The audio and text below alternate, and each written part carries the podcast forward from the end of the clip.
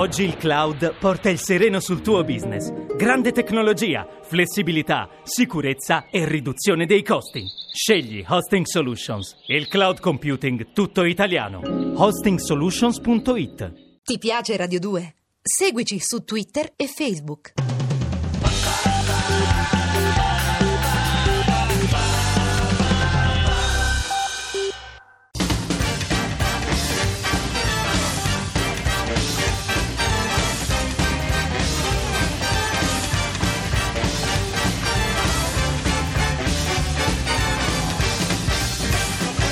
Boogie, il grande romanzo del rock. Van Morrison, Aretha Franklin, The Band, quelli che hanno il tiro, di Matteo Bordone.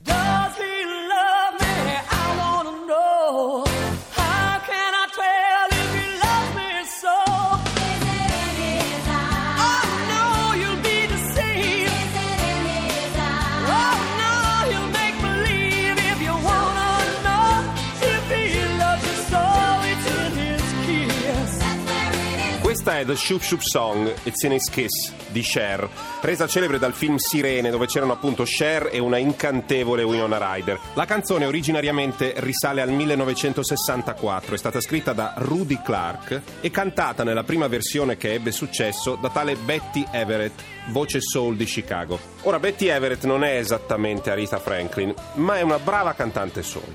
A differenza di Cher che canta, pur con grande successo, un po' come un citofono, Betty Everett non urla, però ha il tiro, cioè quello di cui vorrei parlare oggi. Vi accorgerete che la versione è più lenta, ma viene voglia di muovere la testa, di battere un piede, di fare qualcosa con il corpo insieme alla canzone. E questo proprio per via del tiro.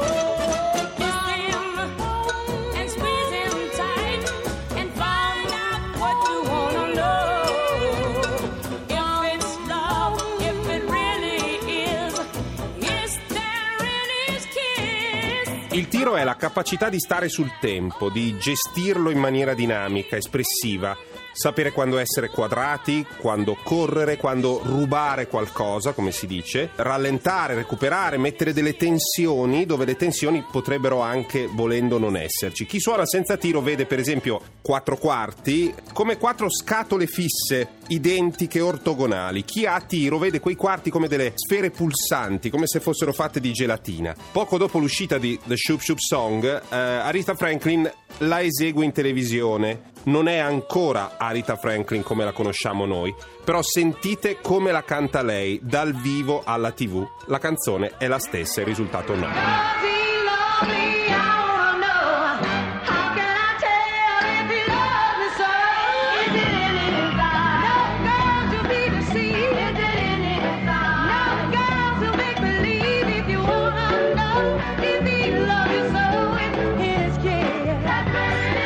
Tiro vale ovviamente per qualsiasi musicista e un modo per capire se ce n'è o meno è cercare di fare attenzione a quello che si sente. Siccome le informazioni di spostamento rispetto al tempo, queste tensioni di cui parliamo, non sono melodiche, non sono armoniche, ma sono appunto ritmiche e si generano e sciolgono di continuo, costituiscono degli elementi che non sono scritti, però vengono percepiti, cioè anche chi non li identifica proprio, non saprebbe indicarli, comunque si accorge che ci sono. Chiudo con un caso clamoroso, esplosivo di tiro. È un'occasione speciale, quella dell'ultimo concerto della carriera di un gruppo che ha fatto la storia della musica degli anni 70. È la band di Robbie Robertson, americani e canadesi famosi soprattutto per essere stati il gruppo che ha accompagnato spesso Bob Dylan.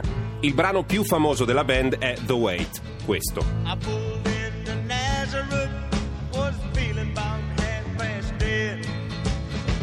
I just need some place